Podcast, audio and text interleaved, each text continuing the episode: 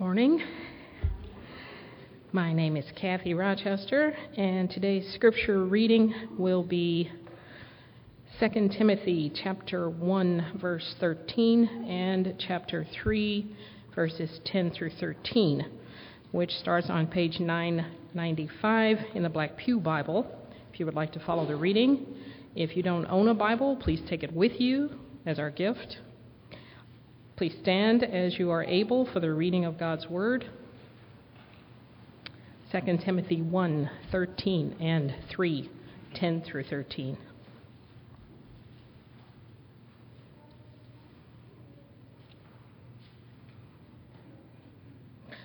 Follow the pattern of the sound words that you have heard from me in the faith and love that are in Christ Jesus.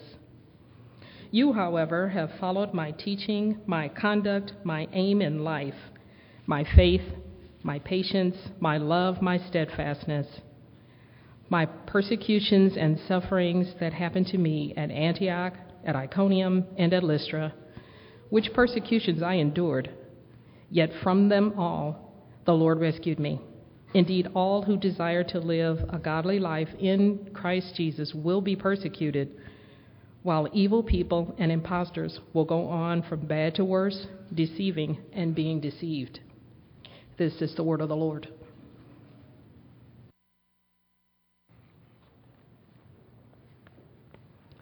May be seated. Good morning.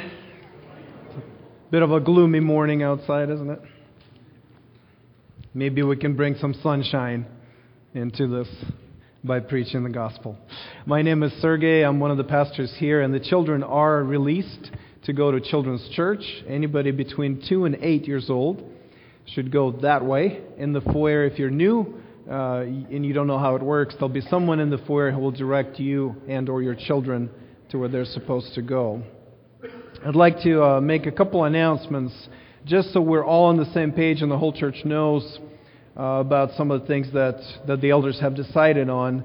We are going to return to weekly communion on September the 6th.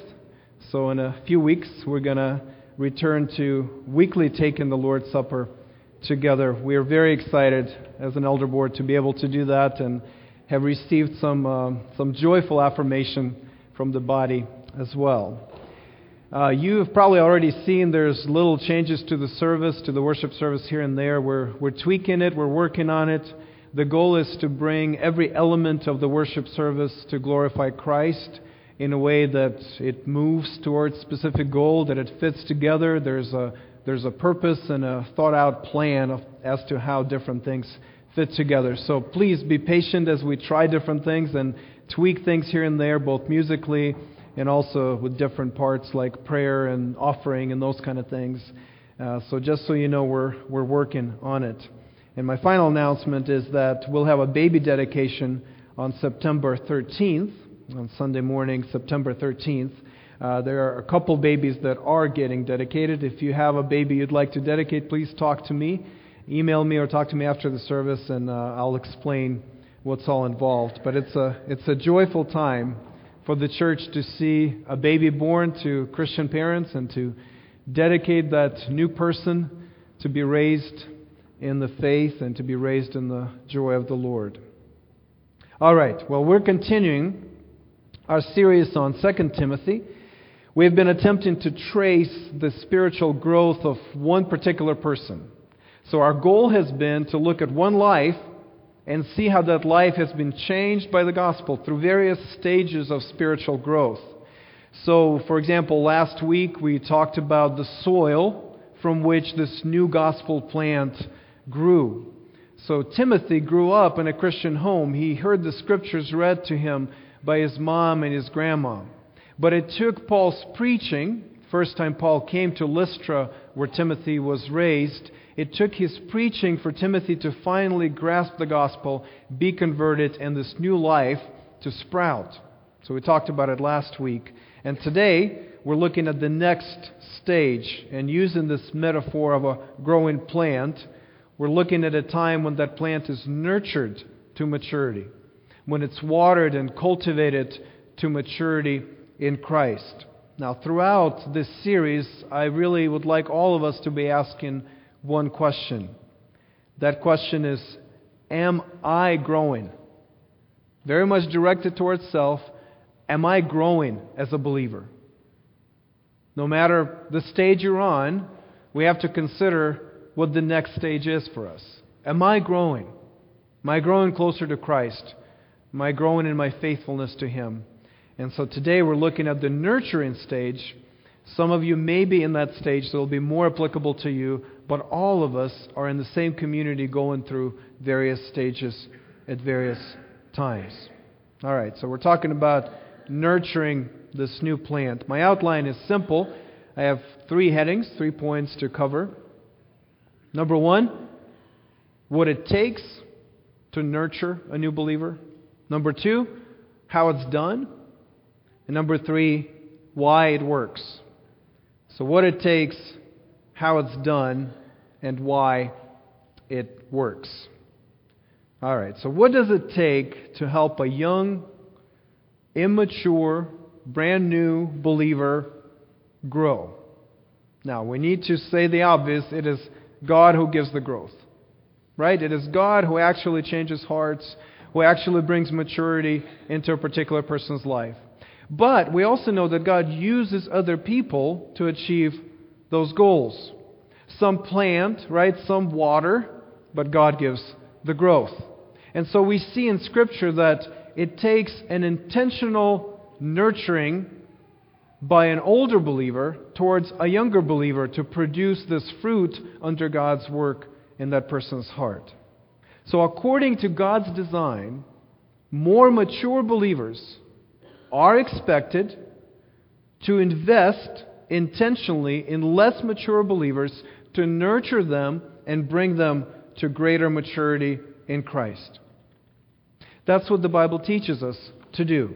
In Timothy's case, Apostle Paul was that older believer, more mature believer, who invested intentionally into his life and helped him grow in Christ. So I want to take you to Acts 16, verses 1 through 5. Acts 16, to help us see, to help us get a better picture of Paul's intentional approach. I'd like us to read it through as I read, listen, and see how intentional Paul was in investing into Timothy's life. Acts 16, verse 1. Paul came also to Derbe and to Lystra. A disciple was there named Timothy, the son of a Jewish woman who was a believer, but his father was a Greek. He was well spoken of by the brothers at Lystra and Iconium.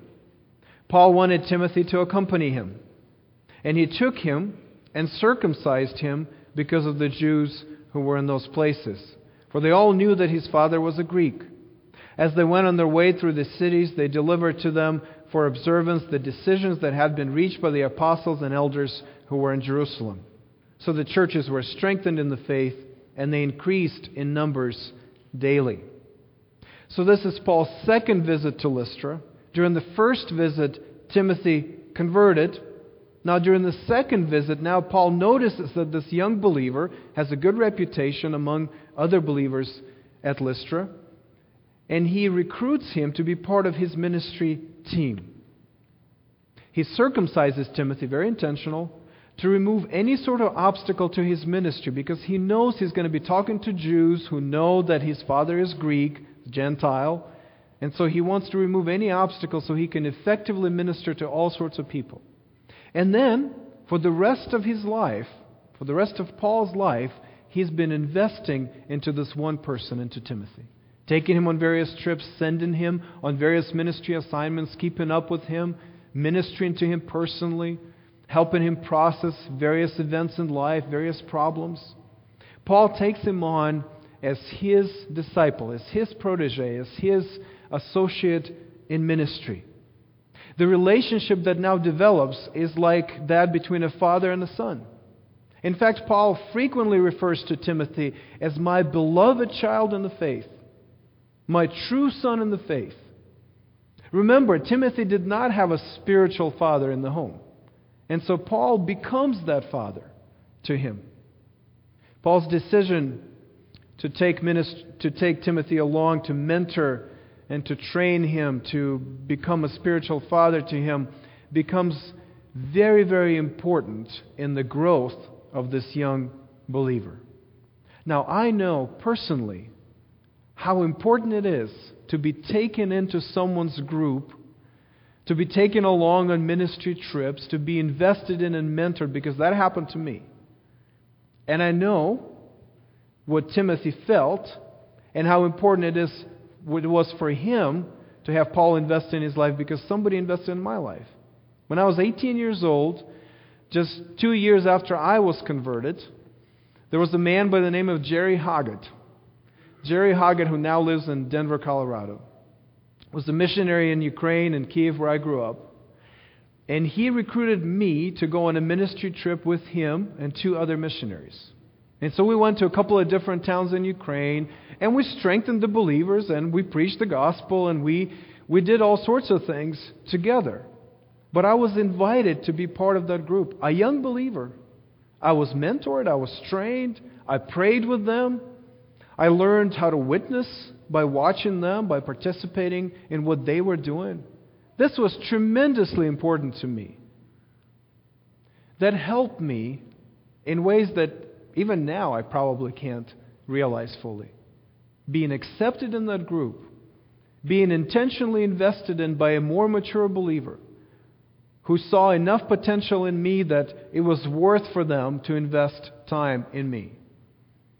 It was just a couple of weeks, but that relationship was true today. I still talk to Jerry. We still talk about life and spiritual things, and he's gone through all sorts of things in his life, and I have since then. But that relationship is still there. Now, that was tremendously beneficial to me. I can imagine how beneficial it was for Timothy to be included in Apostle Paul's group, be taken on those ministry trips, be invested in so intentionally to raise him in the faith, to make him a, a minister of the gospel. Now, besides being intentional, Paul's investment into Timothy's spiritual progress was very personal, it was, was relational. 2 Timothy 1, verse 13, our first text, says, Follow the pattern of the sound words that you have heard from me in the faith and love that are in Christ Jesus. Follow the pattern. Well, the pattern, pattern here means example or a sketch or a model representation. Paul is saying, look at my life, which means you have to know my life, and be like me. Model your Christian life after my Christian life. In many other places in the New Testament, Paul calls those under his leadership to imitate his life. 1 Corinthians 4, verse 16, chapter 11, verse 1, Philippians 3, verse 17, Philippians 4, verse 9, 1 Thessalonians 1, verse 6, 2 Thessalonians 3, verse 7 through 9. I don't want you to write them down. I just want you to see the abundance of evidence of Paul saying, Imitate me, follow me. This is how he approached ministry. He knew that his life was to be shared with others, other people that he hoped would grow because of the exposure to his own spiritual life and ministry. There are many other people along with, with Timothy in whom Paul invested purposefully and personally. I'd like to suggest to us today that this kind of intentional nurturing, this kind of intensely personal, relational, life on life connection between more mature and less mature Christians is exactly what God uses to produce spiritual growth. New gospel plants need to be nurtured intentionally and personally. The proper setting for discipleship is the open life of a more mature Christian. The proper setting for discipleship is an open life of a more mature Christian. A church where immaturity prevails is usually a church where believers do not intentionally invest in personally nurturing others. Now look at 2 Timothy chapter 3 now, verses 10 through 11. Now, the way Paul writes this, it's, it's so matter of fact, and yet it is such an audacious statement.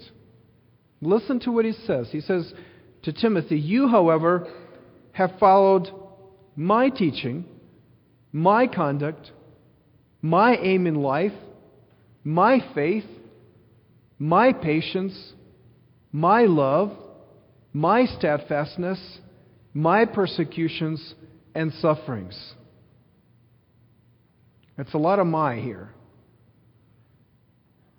Paul dared to put forth himself as an example for Timothy. I want us to feel the weight and the scope of what he's saying. Paul says, Timothy, take my life as an example of how the gospel is to be lived out. Pattern your doctrine, your conduct, your ambition, your character, even your experience of suffering. Pattern all of that after me. Use me, Paul is saying, as a model Christian. Now, that's what the text says, but how does that make you feel? Does it make you feel like maybe it's a little bit too arrogant to say that? Maybe it's a little too dangerous to put yourself in that kind of position? That's a pretty bold statement. Isn't that putting yourself on the proverbial pedestal from which we tend to fall? Doesn't it sound like? I mean, doesn't, doesn't it sound like Paul is saying, Look at me and do what I do, believe what I believe, behave as I behave? It is what he's saying. That's exactly what he's saying. Well, I do not want to minimize the dangers of putting yourself forth as an example to someone else. And I will address some of that at the end of the sermon. But just because we might not do it well does not mean that we should not do it at all. You see, this is biblical practice. To put yourself as a more mature believer as an example to less mature believers. It is biblical to do that. It is practiced in the Bible, it is commanded in the Bible. We'll talk more about that when we get to the, the final stage of Timothy's development. We'll talk about helping others grow and influencing others. We'll address it in much more detail. But Paul did it. Timothy did it. The early church did it. As the older women were commanded to, to what? To help younger women to know how to lead their families, how to love their husbands, how to run their households. It's all over the scriptures. Older, more mature people are expected to help younger, less mature people grow. Our Lord intentionally and personally invested in specific people, didn't He? I don't think we should take this responsibility lightly. I think Paul, for example, knew full well the potential for spiritual catastrophe because he's seen other people made a mess of their lives those who were in position of influence, like he was. I think Paul knew full well the pain that such vulnerability is bound to bring when somebody rejects you and abandons you, like many did with Paul, those that he had invested in personally and purposefully. So I think Paul knows the dangers, he knows the struggles of it. And yet he still puts himself forth as an example, as a model, as a pattern for other less mature Christians to follow. And as he did this, he left a legacy of mature leaders without whom the church probably could not have survived. You look at Silas and Titus and Timothy and many others that we just know names of in Scripture. We don't know their stories that traveled with him, that Paul invested in personally. Those were the pastors, those were the bishops of the church. Personally mentored by Paul and other apostles as well. But you see that because there are dangers and because there are struggles, and because we've seen it done poorly, that doesn't mean we shouldn't do it. This is a biblical pattern for more mature believers to nurture the faith of less mature believers. So, with all the potential for failure, and with the full realization that our pride is an issue, that we can't do it arrogantly, of course we can, we must purposefully and personally invest in others. That is how spiritual growth is supposed to happen. And if you are hesitant to do that, now let me address the more mature believers. If you are hesitant to put yourself forth as an example to someone else, as a model, as a pattern for someone else, I'd like you to listen to me. I'd like you to pay attention to what I'm saying. Giving yourself to another person as a pattern for gospel living is in itself an act of sacrificial love.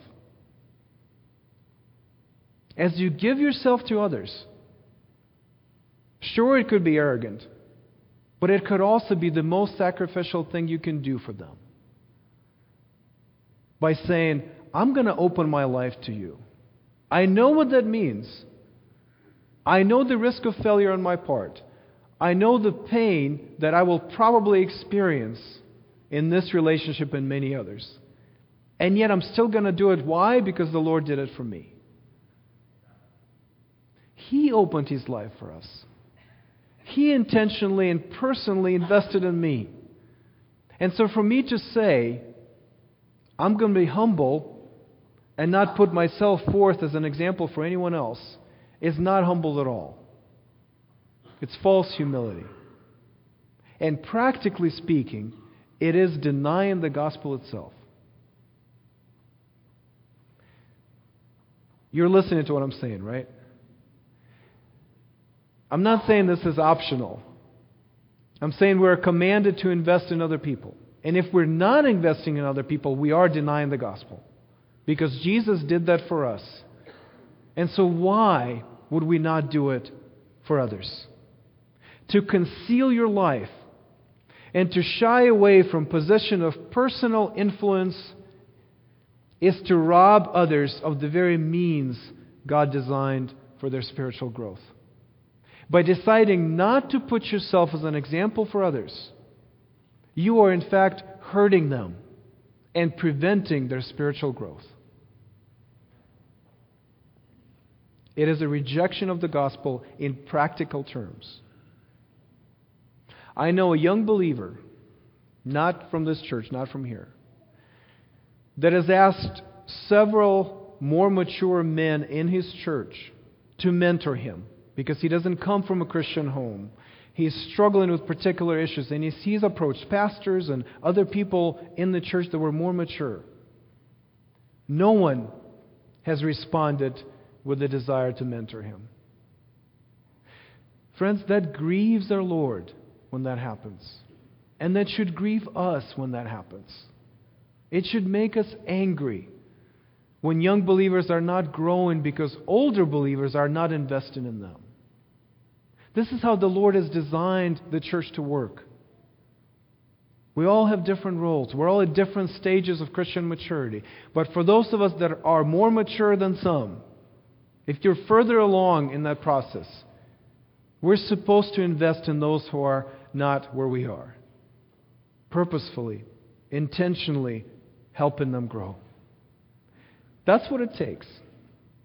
It takes intentionality, it takes opening your life to other people, that's how growth happens.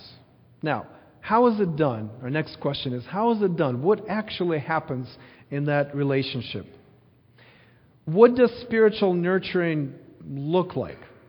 Now, when I take my children, or Jillian takes our children to the pediatrician's office, uh, usually they whip out these charts, right? You know, the growth charts with graphs and diagrams. And, And it's very important for the doctor to figure out which percentile of, of growth your child belongs. It's very important for them to, to, to put you on that graph, to put your child on that graph. It's 90%, you know, it's, it's 10%. It's, where, where are you in that, in that growth? And the categories are weight, right? Height, head circumference, there's another one. They always measure the head. There's these categories by which they can measure how well the child is growing.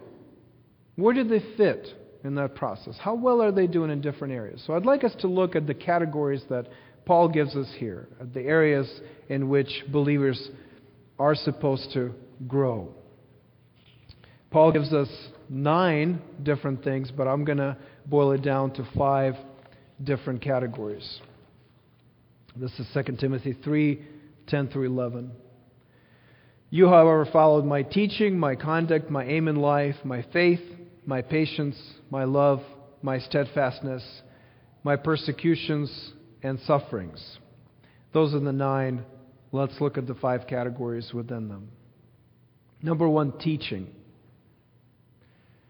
Timothy has followed Paul's teaching. New believers need to be nurtured in their understanding of the Christian teaching. Of course, Paul is talking about the apostolic gospel doctrine. There is a contrast here because a lot of the second Timothy is written about false teaching. Paul is contrasting and saying, You have followed my teaching, the healthy, correct gospel teaching, but there's other teachings out there. There's false teachings that are affecting the church and are affecting the world. Paul's teaching is the right teaching. And it's his teaching in a sense that he was the one who passed it on to Timothy. Young believers need to be taught how to distinguish between the true gospel and the many false gospels popular in our world today. I'm always amazed to hear a long time evangelical, Bible believing, church going person just casually mention that they regularly watch Joel Osteen. That puzzles me because it's not the right gospel. How can you have lived so long spiritually? How can you have attended the church for so long and not know and not being able to distinguish that it's a different kind of teaching? That's because nobody taught them.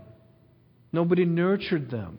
Nobody explained to them when they were a young believer how to distinguish between the true gospel and the false gospel. There was a time when the apostolic gospel was neglected in the church, roughly during the Middle Ages. And we can point to one man who led the movement back to this gospel. Of course, I'm talking about Martin Luther. Martin Luther was, was a major, the major leader of the European Reformation. And so, what we often assume about Luther is that he alone discovered the gospel. That's not quite true. There were lots of other things happening. And what I want to talk about is an influence in his life, another believer who nurtured him, another believer whose teaching he followed and arrived at the gospel. Luther had, had a confessor, Johann von Staupitz. You don't have to remember the name. Johann von Staupitz. That's the name most people don't know today. But he was Luther's confessor. He was his spiritual mentor. When Luther was a monk, he would frequently confess his sins, sometimes for hours. Sometimes he would spend hours confessing his sins receive absolution, leave, and come back five minutes later because he's remembered more sins. It was a problem for his confessor. it took a lot of time. And he was trying to help Luther to find forgiveness, to find grace. Staupitz himself wrestled with and thought a lot about temptation and guilt and, and, and God's judgment and God's forgiveness. So he would counsel Luther in those confessional sessions about Christ. He talked to him, to him about the sufficiency of grace. How God in Christ is no longer a judge primarily, but as one who forgives us in Christ. And so he counseled him. Luther called Staupitz his father in Christ. Luther said that if it had not been for Dr. Staupitz, I should have sunk in hell. It's a pretty big statement for Luther. He said that through Staupitz, the Lord Jesus repeatedly uplifted and strengthened me in the most wonderful way. See, Luther was afraid of God. He was worried that if his sin is unconfessed, God is going to judge him. And yet, from Staupitz, he learned about grace. He learned about Christ's sacrifice. He learned about meditating on the cross and deriving comfort from the cross. It was Staupitz who convinced Luther to become a Bible professor at the university, to read the Bible for himself. So think about these things that were true of the Reformation, that's true of our church, like the centrality of Scripture, the authority of Scripture, the sufficiency of grace, the exclusivity of Christ. All those things came from Staupitz to Luther. Yes, they are in the Bible, of course, they are Christian things. But Luther learned them, he learned that teaching from his confessor, from Staupitz. That moved Luther, that put him on that track to rediscover the gospel and to be so convinced of its truth that the whole Europe blew up. You see, but that's a person intentionally and personally investing in a younger believer. Luther was well nurtured by someone else. So that's the teaching. We need to be nurtured in the teaching. Secondly, we need to be nurtured in behavior, in conduct, in a way of life. Timothy has followed Paul's conduct. Paul's life was in accordance with his teaching. And because his life was open to Timothy, Timothy could see the consistency between what Paul said and what he did. Matthew Henry, the great commentator, says Paul did not pull down by his living what he built up by his preaching. Those ministers are likely to do good and leave lasting fruits of their labors, whose manner of life agrees with their doctrine. As on the contrary, those cannot expect to profit the people at all that preach well and live ill. Those that preach well and live ill. Young believers need to see how the gospel affects behavior. They need to see examples of Christians applying the truths of Scripture to various aspects of life. You see, Paul allowed Timothy to see it because he brought him into his life, into his everyday life. And so Timothy could see how Paul was living under the gospel. And that mattered to Timothy, that affected his life, his conduct, his lifestyle. That's how he learned to live in a Christian way. Last Monday, a sculpture was unveiled in China, in Tianjin. Tianjin was, has now been in the news because of the explosions, but there's another newsworthy event. A statue was unveiled. It was a statue to a foreigner, which is very unusual for China. That sculpture was of, of Eric Liddell. Eric Liddell, you may know from the movie, right? Chariots of Fire. Familiar with that? He was the runner and the movie was about him, well, at least part of the movie was about him refusing to run a race on a Sunday because he believed in the sanctity of the Sabbath and he wanted to worship on a Sunday and, and foregoing a victory, uh, essentially. Now, he did a lot of other stuff in his life. He was a missionary to China. He was from Scotland himself, but lived all his life, I think, he spent in China. He was a teacher. He preached the gospel, he helped others in need. And so after the Olympics, he returned to China and spent the next 20 years ministering there. Of course, a war broke out, and he sent his family away. So they left China because it was too dangerous. He stayed. And he was placed in, a, in an uh, internment camp because he was a foreigner with many others. And he ministered to people for several years. For three years, he was in that camp ministering to others. Now, his family had a very hard time accepting that he stayed and they left. In fact, uh, his daughter admitted that she was at the unveiling of the statue. She admitted that as a child, she couldn't understand her father's decision not to join them. She said, I remember traveling with him, I remember having fun with him. Then we didn't have him during the war. And we used to think, why aren't you with us? It was years later, she said, when we met people who were the children in the camp, that we understood there was a reason he did it. There's a movie coming out, another movie about Eric Liddell, and Joseph Fiennes is going to be the actor playing the main role. And this is what he had to say at the unveiling of the sculpture about Liddell's legacy. He said, It's one thing to preach Bible study or whatever. I take it he doesn't really quite understand what we do. It's one thing to preach Bible study or whatever, but it's another to actually live your beliefs under conditions like being in an internment camp. It's not just preaching, it's about watching someone in a set of beliefs in extraordinary circumstances, still believing those beliefs will carry him through. So a secular actor is impressed with the story of a Christian missionary whose beliefs mirrored his behavior. He sees it. He sees the consistency. Now, he doesn't know Liddell. I mean, he, I'm sure, read a lot about him. But imagine the impact of a more mature believer opening his life or her life to someone else and saying, Look at my consistency. Learn from me.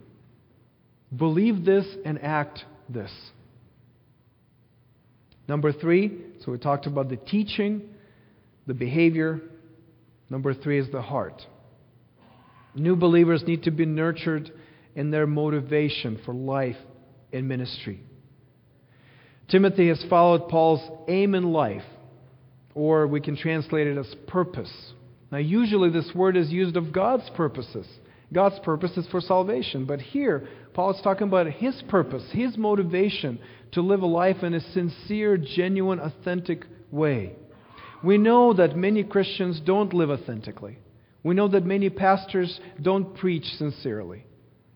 Paul did, and he allowed Timothy to see it. Calvin is helpful here. He says, Paul gives to us in this sentence a very lively picture of a good teacher as one who does not, by words only, train and instruct his disciples, but opens his very breast to them, that they may know that whatever he teaches, he teaches sincerely. This is what is implied in the word purpose. The picture is Paul saying, Look at not just my life, not just my teaching, but look at my very heart. Know why I do what I do. Know why I live this life. Know why I minister in this way. He's allowing Timothy to see that. I'm sure they've had many conversations about the motivation for ministry, the motivation for an obedient Christian life. Timothy knew how it worked on the inside. So now, years later, Timothy is a pastor in Ephesus and he's dealing with all sorts of teachers. And he's dealing with all sorts of situations, but he knows the true motivation, the pure heart towards ministry that he learned from Paul. Not guilt, not fear, not obligation, but a pure motivation to please your Lord and serve the people he's placed you with. Paul let Timothy see it and Timothy learned from it.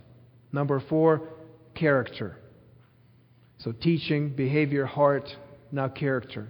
Young believers need to be nurtured in developing godly character. So, they're growing in their understanding of doctrine. They're growing in their Christian lifestyle, addressing sin issues, addressing disciplines, and those sorts of things. They're growing in their motivation to do it well, to do it joyfully and graciously. And now there's this virtues, there's character traits that spring up in their lives. Timothy has followed Paul's faith, his patience, his love, his steadfastness. All of those are character traits, they're virtues. Faith, patience, love, steadfastness or endurance. These are virtues of Paul's character that has now, have now been passed on to Timothy's character. These are the specific traits that developed as a result of the gospel's influence in Paul's life and then in Timothy's life. How important it is for new believers to observe how more mature believers practice trust in God, being patient with others, loving unconditionally, persevering through difficulties. Of course, there's more to be put on this list, but that gives us a picture of what those Christian virtues are. Can you think in your own life of people that have modeled it well for you? Maybe it's your parents. Maybe it's those who mentored you. You'll learn to be patient because you watched them being patient with their children. You learn to love unconditionally because you watched them dealing with a difficult person in their lives. You learn to endure difficulty because you saw them endure illness. That's how we learn. We watch others. And we see how the gospel that doesn't just stay in the head, doesn't just drop into the heart, but affects their very nature, affects their very character. Now they become different because the gospel works. And finally, the last one is suffering. Young believers need to be nurtured in their experience of suffering. Timothy followed Paul in his persecutions and sufferings. Paul's referring to specific events which Timothy definitely knew about, probably witnessed himself. For example, you may remember when Paul was in Lystra the first time, probably around the time Timothy got converted. Paul was taken out of the city, stoned, left for dead, and then he came back, went back into the city. You know, Timothy, I don't know if he saw it, he may have, but he definitely knew about it, he definitely heard about it. And Paul is saying, model your suffering when you are going to get persecuted. Model your response after my response. Because Paul said, From them all, all those sufferings, all those persecutions, the Lord rescued me. So he's not just saying, Observe me suffer. He's saying, Observe me suffer with the Lord. Observe me suffer as the Lord helps me, as he delivers me. I don't think Paul means that the Lord is going to deliver us from all of the suffering. After all, Paul is writing from prison in this very moment. You know, he's writing this letter from prison, being persecuted and suffering. And yet, Paul knows that if the Lord doesn't deliver us out of the suffering, he will deliver us through the suffering. And he's telling Timothy, Watch me. See the pattern of my response to suffering, the way I deal with it, the way the Lord works in me and through me as I suffer. Seeing someone suffer well is life transforming, isn't it? You don't have to be a Christian to agree with me. There are many, many movies, there are many, many books, many, many songs that are written and made about people who have suffered well. That is tremendously inspiring for us. And in the Christian sense, we need to teach others how to suffer well. And part of it is modeling it for them. I'm going to give you another example of someone learning and being nurtured by observing someone else's suffering. This may be a little bit unexpected for you, but Stephen Colbert, do you know who Stephen Colbert is? He's, he's a comedian. He's, he's going to have the late, I think it's the Late Show, or is it Tonight Show? Maybe it's Tonight Show um, on TV. And he's coming into prominence, very popular celebrity. What many people don't know, he is a devout Catholic. He has a very strong faith in Christ. There's a recent interview, and he was asked about his childhood. And the interviewer must have known well what he was asking. He knew that Stephen Colbert is a very joyful person, he's a very grateful person. He seems to not make jokes out of bitterness and resentment, as many comedians do. And so he was probing into his childhood and saying, How can you be this way when we know what happened to you when you were little? Now, this is what happened. Colbert is the youngest of 11 kids. His father and two of his brothers were killed in a plane crash when he was 10 years old. He's the youngest. Everybody's out of the house by then, and the two closest siblings to him, the two brothers, and his dad, are gone. So he's with his mom the rest of his childhood. This is how he remembers it. He says, I was left alone a lot after dad and the boys died. It was just me and mom for a long time. And by her example, I am not bitter. By her example, she was not broken, yes, bitter, no. He saw the way his mother dealt with suffering that made him a grateful and joyful person when in many cases he would have become a person like him with what happened to him would have become a resentful and bitter person you see he saw a more mature believer model a response in suffering now that's how it works that's how it's done this is Paul's model. He's saying, nurture young believers in their understanding of doctrine, in their behavior, in their motivation, in their heart, in their character traits, and in their suffering. Raise them up. Use those as growth charts. Use those as categories to see how they're doing. Make sure you pay attention to all those areas. Now, there's lots of application here. There's lots of application.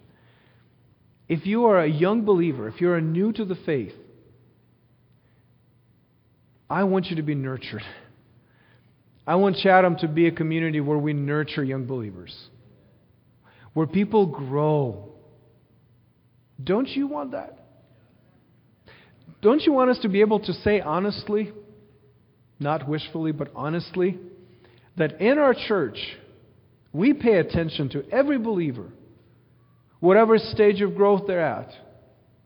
And as a body, knowing each one has a different role in it, we help everyone grow.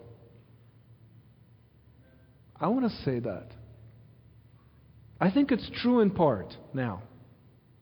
I think we see some of it working. But I want this to be bigger. I want us to be able to say, people are growing in Christ at this church. You can't just come and sit and not be affected.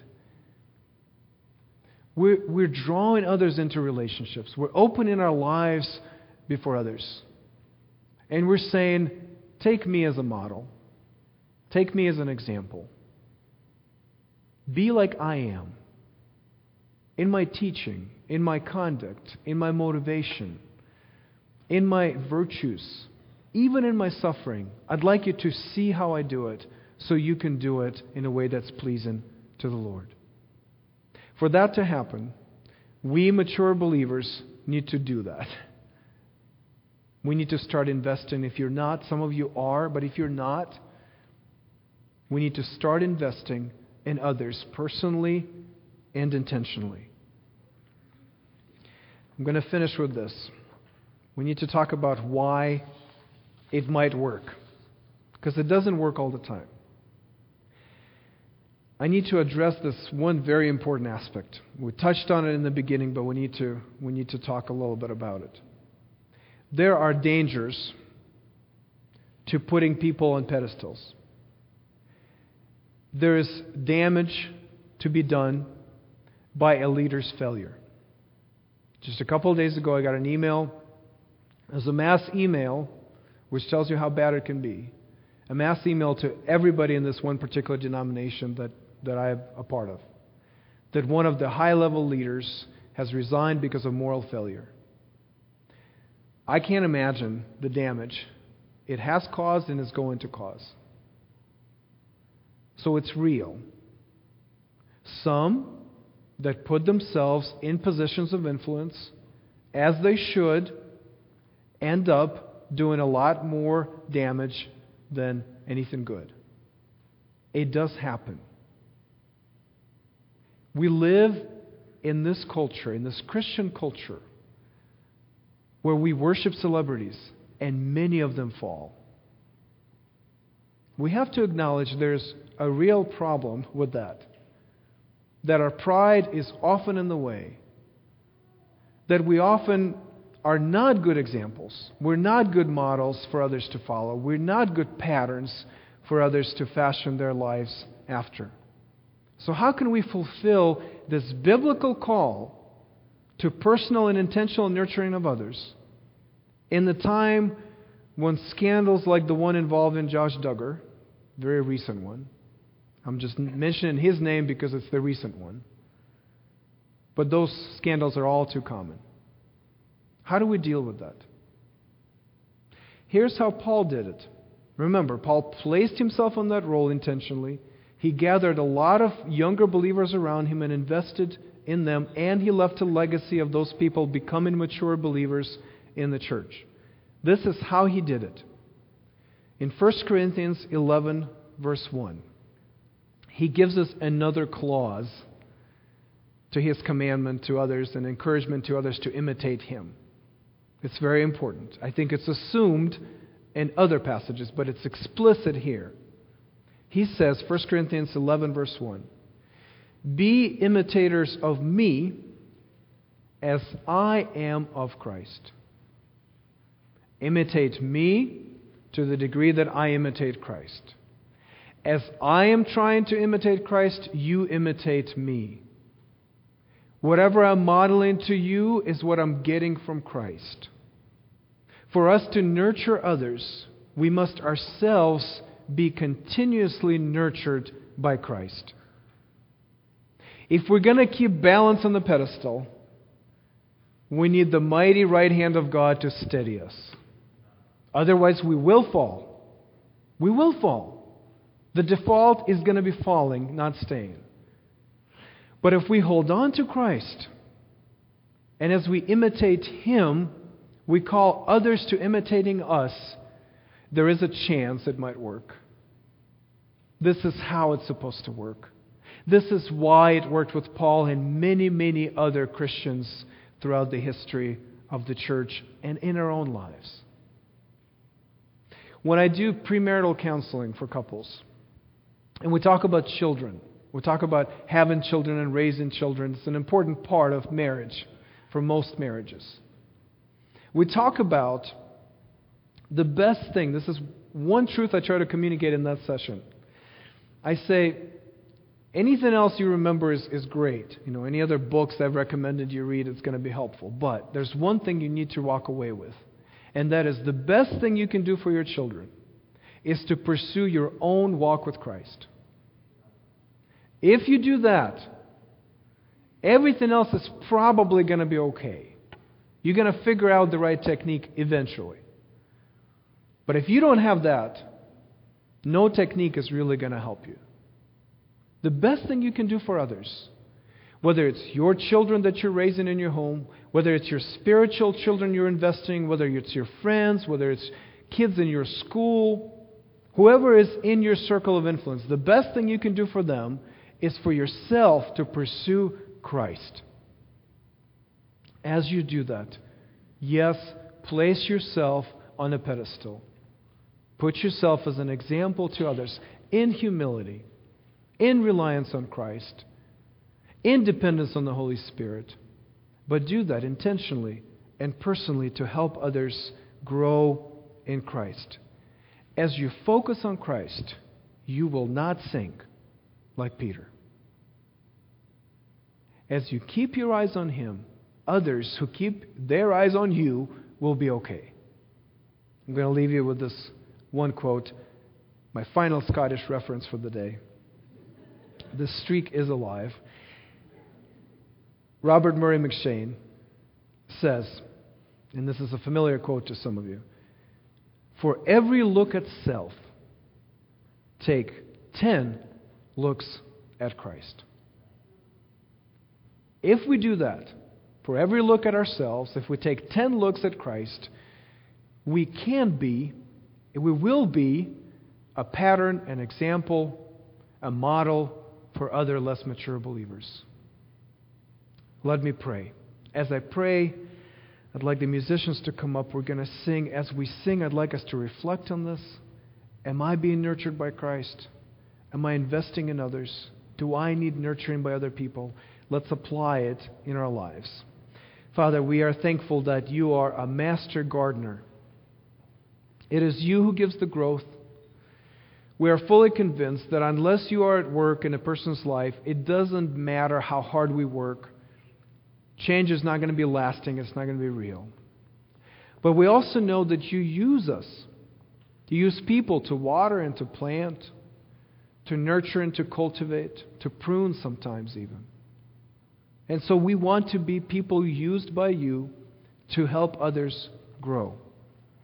Those of us that are just starting our Christian life, perhaps just recently got converted, not sure where to go, I pray that you would send more mature believers into their lives. Send us into their lives. Those new believers that are here today, I pray that they will not leave the building today without establishing some sort of connection with a more mature believer who will be able to help them grow. Grow in their understanding of the gospel, grow in their commitment to Christian lifestyle, grow in their growth and motivation for ministry, the sincerity of the heart, in virtues, character traits, and even as they learn how to suffer in a Christ like way. Lord, I pray that as we worship now and as we worship in our homes and at work and at school and our relationships and in our leisure, we would keep our eyes on you. That we will be focused on you, and for every look we take at ourselves, we would take ten looks at Christ, our Savior, who died and rose for us. We offer you this worship in His name. Amen.